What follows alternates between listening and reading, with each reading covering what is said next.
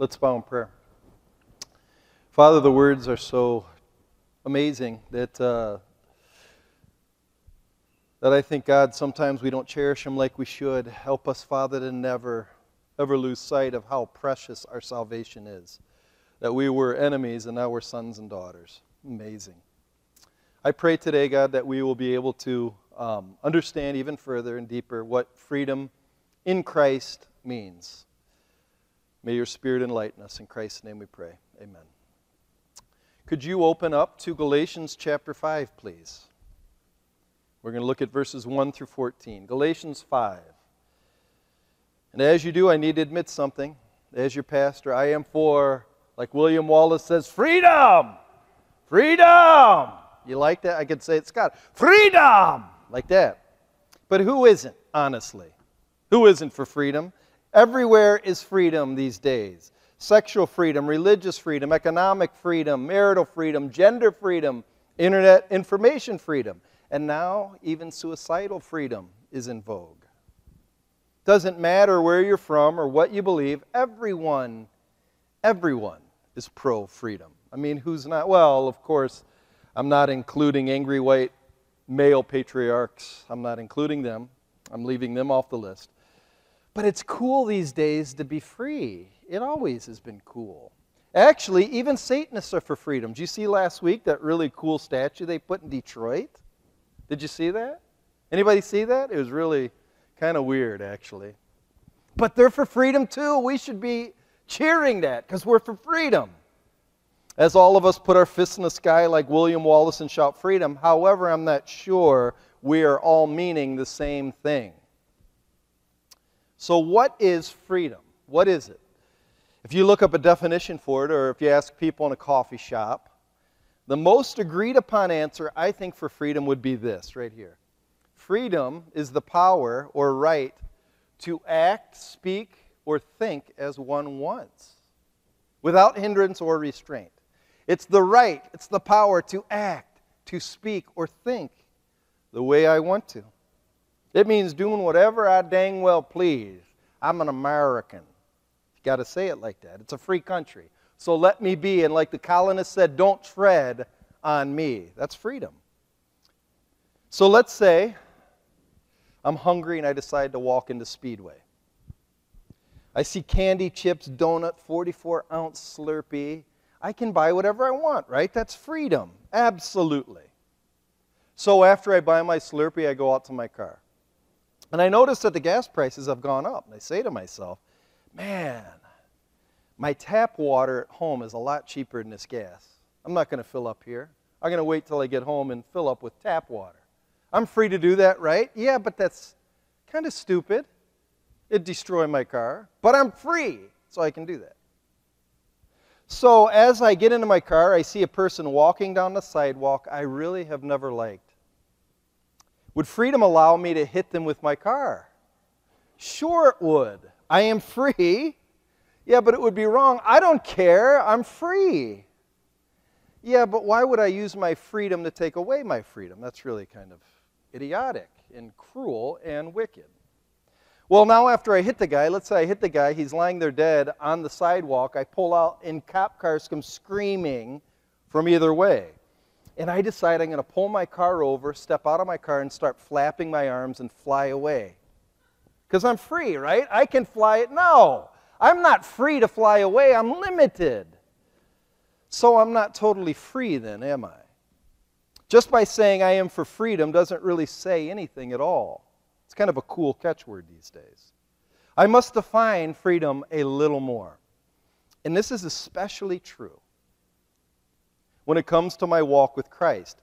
Some Christians who claim to be living free may actually be living in slavery. So, our task today is to really understand chapter 5. This is an amazing chapter. We're going to look at 14 verses, but I'm just going to read a couple and then we'll go into it. Starting in verse 1 of chapter 5. It is for freedom that Christ has set us free. Stand firm then, and do not let yourselves be burdened again by a yoke of slavery. Mark my words. I, Paul, tell you that if you let yourselves be circumcised, Christ will be of no value to you at all. Again, I declare to every man who lets himself be circumcised that he's obligated to obey the whole law. You who are trying to be justified by law have been alienated from Christ. You have fallen away from grace. But by faith, we eagerly await through the Spirit the righteousness for which we hope. For in Christ Jesus, neither circumcision nor uncircumcision has any value whatsoever. The only thing that counts is faith expressing itself through love. Then jump to verse 13. You, my brothers, were called to be free. But do not use your freedom to indulge the sinful flesh. Rather, serve one another in love. The entire law is summed up in a single command love your neighbor as yourself. We have arrived at the section now where Paul is going to bring practical outworkings of grace to the Galatian church. And the first thing he says in verse 1, if you notice, is it is for freedom that Christ has set us free. And he says, stand firm in this condition of freedom. Stand firm. It's a must. Freedom in this verse means on the, what I would say, on the passive side, to somebody releases you from jail. You're released from chains. On the active side, now you are given the right and you're given the power to live a self determined life under God on your own, the way you choose. I'll state that again. What freedom means on the passive side, what we don't do to ourselves, but what God does to us, is He sets us free from chains, bondage. On the active side, He gives us the right and the power to live a self-determined life under him. Romans 14:12 says it like this. Each of us will have to give an account of himself to God. Each of us will have to give an account of himself, of their individual selves, to God alone. Your parents don't, your grandparents don't, your church doesn't, you do. You are free, but you are also responsible. So, Paul is going to flesh out what freedom is in the rest of this section. He's going to give you examples of what it is not and then what it is. What freedom is not and then what it is. So, we're going to begin with what freedom is not. He's very clear. Freedom is not, it is not going back to obedience to the law. Listen at verse 1. It is for freedom that Christ has set us free. Stand firm then, and do not let yourselves be burdened again by the yoke of slavery. Slavery, in this case, is in reference to the Mosaic codes, traditions, and ceremonial observances we have been smashing and ripping apart the four chapters before this. We've been talking a lot about this. And you're probably getting tired of this. But he's saying, stop it. No more. And the reason why, he's going to give us two reasons why the law is so bad, is because the whole law is a system of slavery. It's a comprehensive system of slavery. In other words, you can look at it like this if you follow the law, you can't choose what part of the law you're going to obey. It's not your right. You must follow the whole thing. And you know the whole thing is slavery. Look at verses 2 and 3. Mark my words. Paul says, Listen to me. I, Paul, tell you that if you let yourselves be circumcised, Christ will be of no value to you at all. Again, I declare to every man who lets himself be circumcised that he is obligated to obey the whole law. That's a huge, huge statement. It's huge. See, the Judaizers were trying to get the Galatians to accept the law in stages. In chapter 2, we talked about kosher food laws. Chapter 4, we talked about Sabbath day, obedience to the Sabbath days. And now, really, throughout the whole book of Galatians, he's been talking about the rite of circumcision. Apparently, the Galatians didn't go that far yet. They were considering it. And Paul says, if you go that route, it won't stop there. The law is an all or nothing thing. One writer put it like this The believer in this age of grace is obligated to obey either all of the law or none of it. If he feels that he is obligated to obey only parts of it, the ones he chooses to, by what rule is he using to choose? If he were to isolate certain parts of the Old Testament law as binding upon Christians and then disregard others as purely Jewish in their application, what is his criteria for doing so? It becomes arbitrary, and Levitical law is anything but arbitrary. Let me give you an example. When I was a youth pastor, I was playing basketball with a rather reckless student in the old blue gym. Mark Rawson Jr.'s name will be left out of this. Every time, every time, every time I went up for a layup, he tried to tackle me. Every time. I asked him, Are we playing basketball or football? He said, We're playing basketball, man. Again, I went up for a layup. He tried to tackle me again. I said, Mark, are we playing basketball or football? Basketball. Okay, I just, I just want to get that straight. So I went up for a layup again and he tried to tackle me. I said, Well, it looks like we're playing football. Every time he got the ball, I would smash him into the wall of the blue gym. I'd just smash him pretty hard. He'd go, Dude, what are you doing? Well, you, you are apparently playing football, so so am I. In other words, you can't pick and choose the way to play a game. If you're going to play basketball, you can't tackle me. You're playing football. You got to play by their rules.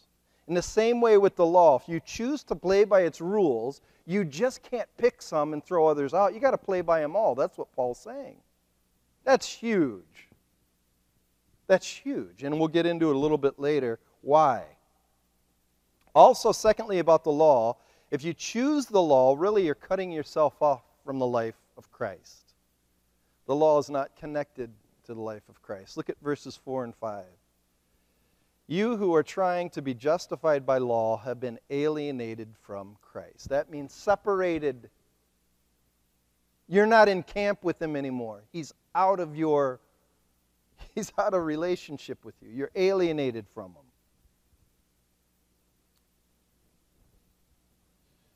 And then it says this um, You have fallen away from grace. But by faith, we eagerly await through the Spirit the righteousness for which we hope. The life of godliness is through the Spirit, by faith. Verse 4 confuses a lot of people because he hints that maybe you can oh, lose your salvation, fall from grace. But that's really not what he's talking about. Listen to what one commentator said. The Galatian Christians had lost their hold upon grace for daily living, daily living, which heretofore had been ministered to them by the Holy Spirit, meaning they already had connection with the Holy Spirit. But they were losing connection in their daily life because they were going back to the law. God's grace, it continues on, manifests itself in three ways justification, sanctification, and glorification. Because they had lost their hold upon sanctifying grace, it does not mean that God's grace had lost its hold upon them in the sphere of justification. The transaction was closed and permanent at the moment they believed. Justification is a judicial act of God done once and for all. Here's what he's saying Once you are saved by faith in God, you, he will always keep his promise. It's initial position of justification, God declares you righteous. You will, you are sitting at his right hand when you come to him by faith. However, he wants you to continue living by faith in order to have the Holy Spirit alive in your life. That's called sanctification, the process of becoming more and more righteous. If you try to live by the law, you are cutting off the work of the Spirit because he is only apprehended by faith. That's what verse 5 says. Listen to it again. But by faith, we eagerly await through the Spirit the righteousness for which we hope. Righteousness is God's rightness, His perfection, His goodness, and we wait for it by faith. And it's administered by the Holy Spirit, not by us working. That's what He's saying. Remember, the law was meant to condemn you, it was meant to wear you out so you'd only have one place to go Christ. Now, I want you to think with me a little bit because he's going to bring up an interesting statement, verses 7 through 12.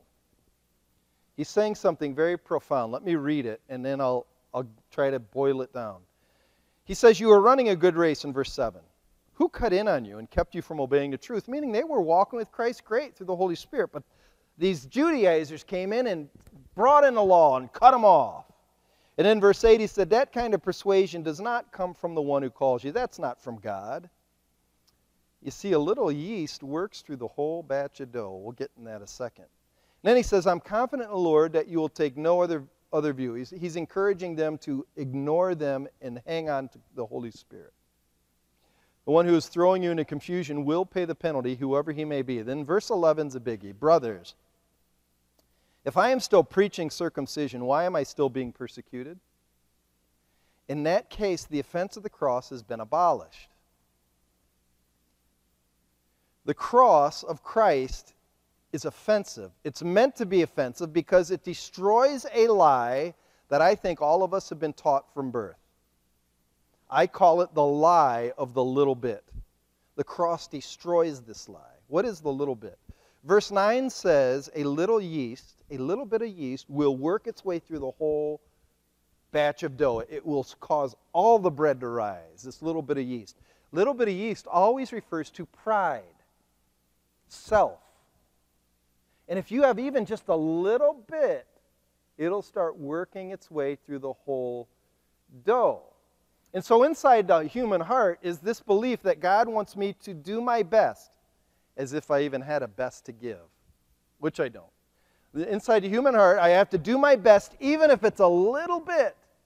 And when I give Him my little bit, He will bless me. Listen Listen to this statement by Gerhard Forde. He says, General consensus. That means if you would just go around and ask Christian people, they believe if we try to do our best, even if it's only a little bit, by what I wear, going to church on Sunday, being a good Christian, giving, I just do my best, we can be assured that God will not fail to give us the desired grace. That's what this is this it's a lie. It's the lie of the little bit. And what happens is it makes a mockery of the cross and the true price that must be paid to receive the favor of a perfectly holy God. Have you ever watched American Idol or America's Got Talent? I'm sure you have. It's an American phenomenon. I know Mike has watched it. I know he has. The way it is designed is to have three or four judges listen to a singer and then decide if they're good enough to go on and move on.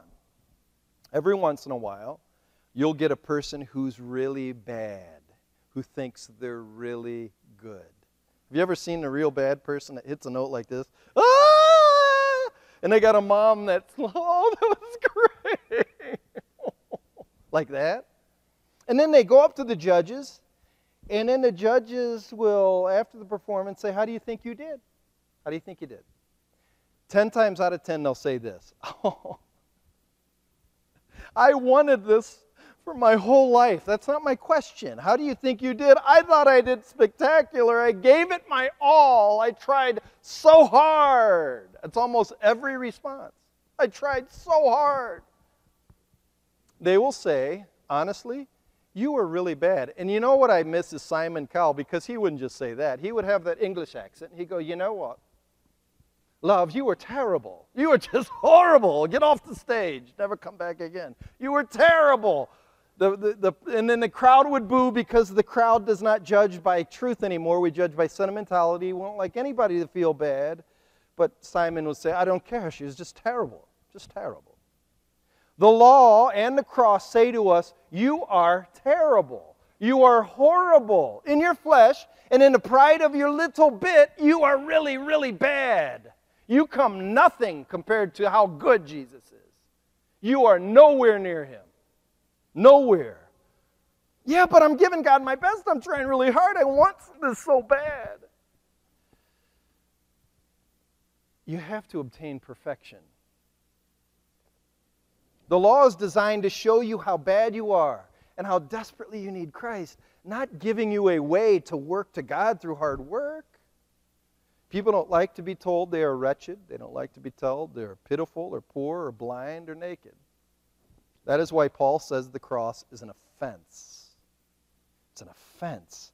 It makes the pride of people, that little bit, rise up like yeast and fight back. I can do it. But to prove his point, listen to verse 12. Verse 12 is very offensive. Listen to what Paul says. As for those agitators, those Judaizers, those ones who say you need to be circumcised, I wish they'd go the whole way and emasculate themselves. Do you know what he's saying? it's bad. He's basically saying if you think you can obtain anything, even, even by being circumcised, why don't you just go cut off your you know what and then see how much good that does for you? Man, I don't want to say the P word in here, I'd get thrown out. That's what he's saying, cut it off. It does nothing for you. Nothing. Let's get practical. Let's take it one step further. Some people in the Christian church say they follow the Sabbath. And here's what they usually mean they mean I take a nap on Sunday, I don't cut the grass on Sunday, and I do not work on Sunday. Did you know that's not a Sabbath? Even close. Well, well, well, well, what I mean by that is I'm following the principle of the Sabbath, and I know the principles for my good. If that's, your, if that's why you're doing it, that's fine. I have no problem. But don't tell me it's something you must do to please God. That's your arbitrary Sabbath. You're making that up. It's a mockery of how the Levitical Sabbath living was really meant to be lived. The real Sabbath is a weight you cannot carry, it's impossible. So either you give up and you come to Christ or go the whole way and try to be as perfect as you can be. And what that means is don't just do the Sabbath, you can't eat pork anymore. Not only that, you better start raising animals to sacrifice them. You got to do the whole law. Or you can run to the cross where everything was fulfilled and it was finished. So, first of all, freedom is not slavery to the law. Secondly, freedom is not, look at verse 13, it is not allowing license in your life, just doing whatever you want to do. You, my brothers, were called to be free, but do not. Do not use your freedom to indulge the sinful nature. Remember the first definition I gave you for how I think the world would answer freedom? The power and right to act, speak, or think as one wants without hindrance or restraint. And some Christians say, since grace is available, I can do anything I want because God will forgive. I want you to hear a quote from the mouth of Christ. This is John 8. Look at verse 834. Jesus replied, Listen to what he says. Very truly I tell you, everyone who sins is a slave to sin. Does he say anything about freedom? He's saying, actually, if you go and sin and think you can just do whatever you want, you're a slave. That's not freedom. Sin is corruption. It's not freedom. It's slavery. It's rottenness of the soul. Sin is Satan's bait to catch you. Sin separates me from the life of God. Sin is what incites murder, rape, theft, lust, anger, hatred, and death. Jesus didn't die so you can keep indulging in sin. He died to stop it from destroying you. Paul says in Romans 6 1, What shall we say then? Shall we continue to sin so grace may abound? You know, if I, if I keep sinning, grace will keep getting bigger. And then he says, God forbid. May it not ever be so. You probably heard the old story. I, I love this story, so you might have heard it, but I want you to listen to it again of the boy who went fishing around alligators. He loved to fish around alligators. The dad told him, however, if you do, stay on the dock because if you get in a rowboat, alligators could knock you in and pull you under. So the son went out to the dock. There was no thrill, however, in the dock, so he did. He looked this way, his dad didn't look, and he went into the rowboat. After a couple hours, he felt some thumps on the bottom of the boat. Man, that's fun. All of a sudden, a giant alligator flipped the boy's boat, and he had the son wrapped in his tail. Right before the son went under, he screamed, Dad! The dad came running with the knife. Jumping in to save his son, he plunged the knife deep in the alligator's gut, but not before the alligator was able to rip off both of the dad's legs. The alligator sunk into the miry depths. The dad was still alive, however, he was losing blood fast. So the son pulled his dad to shore, and as he lay on the sand bleeding and the life was draining from his face, the son looked deep in his dad's eyes. Dad, Dad, can I go back out in a rowboat? There's a lot of excitement out there. Huh? Jesus died for my sins. Amen. Is it okay if I go party some more? What? Jesus, Jesus got spit on in the face and they put a crown of thorns on his head. It's okay if I lust and sleep with somebody that's not my wife, right? What? It's okay if I swear and I, I keep watching the same stuff I watch. It's okay, right? Really?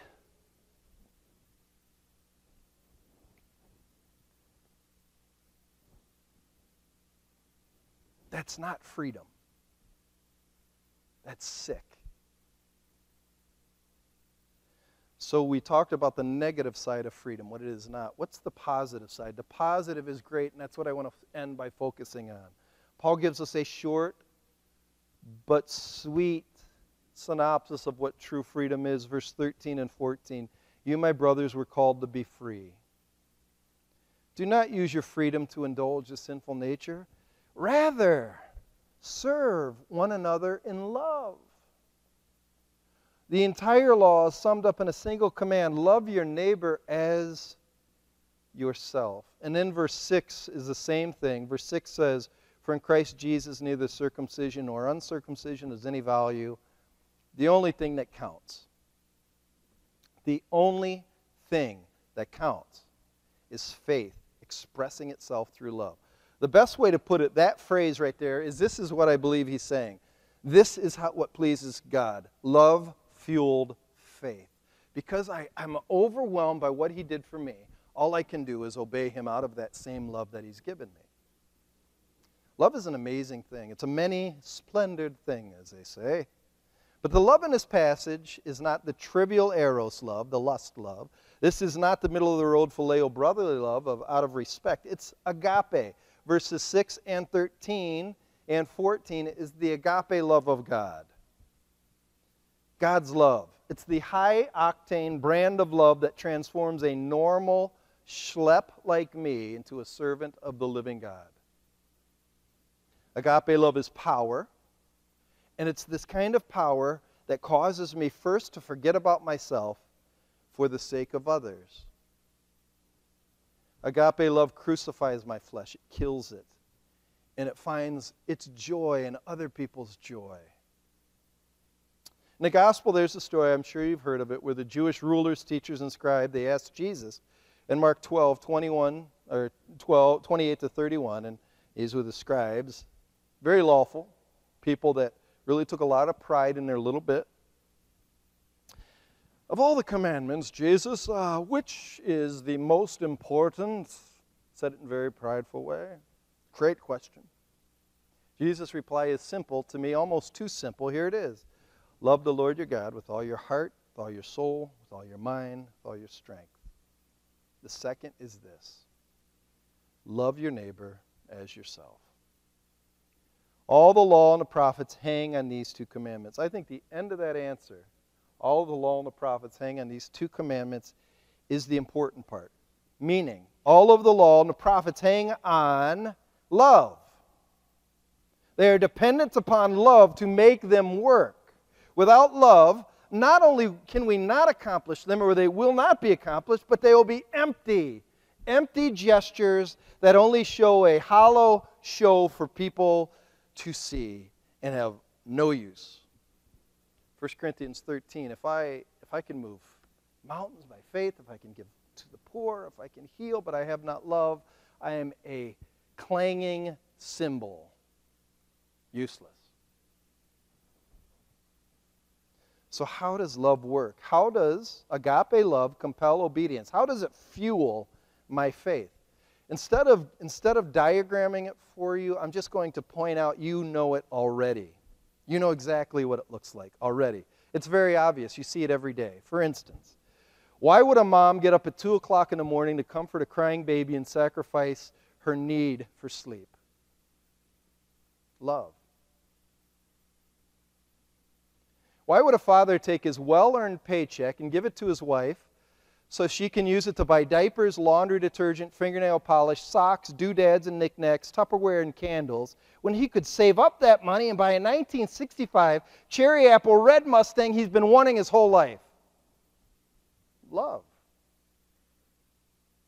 Why would a young engaged couple who comes to get counseling be willing to forego sex before they get married in a sex crazed world love for each other. But yeah, but isn't love doing it? No, that's called lust. Love waits because love's the best thing and does what's best for the other person. Why would why would my mom and dad sacrifice their weekends as a young married couple to take their three year old daughter to many different hospitals around southern Ohio while doctors stuck needles in her arm day after day after day? Why would they continue to feed her meals and change her diapers every single day for over 55 years? Why would they not put her in a home and be done with her? They love her. Why would any old body obey the Word of God when the world thinks they're absolutely crazy? Love for Christ faith fueled love. love. Faith expressing itself, belief expressing itself in love. I just love him, so I'll obey him. If you have love, not only will you have no problem pleasing God, but you'll finally be able to live the way you've been designed to live. You will be a mature, fully functioning human being. You will be grown up, and you will be truly free. Truly free. I want you to, uh, I want to end this discussion on freedom by having you take a look at this picture. Take a look at this picture. And ask yourself, is this real freedom? Is this person really free? You could say, yeah, and, no. Yeah, in a sense. He, he doesn't need a plane to fly through the air, he's doing it on his own. He's not constrained by a seatbelt. He, he's not, he doesn't have to listen to the advice of his mom who told him, say, you don't leave this firm ground. You're an idiot, Johnny, for jumping off mountains. He's free from her rule. So he goes up to the top of the mountains, able to soar through the air, dive through the clouds. He's, he's free, in a sense. In a sense, he's not free whatsoever because he has something on his back. It's called a parachute. It's a device that will sustain him and will carry his fall where he never gets hurt. The parachute's what gives him the confidence to jump. The parachute's what gives him the confidence to jump. Jesus, faith in him. He is our parachute. He is the one that allows us to soar without the constraints of the law, without the constraints of other people's expectations. He gives me the freedom to be who I am without crashing and burning in sin. He's amazing. The question is do you have him? And are you free? Let's pray. Lord, thank you for Galatians 5. Thank you for Christ. We we're amazed. And it's in his name we pray. Amen.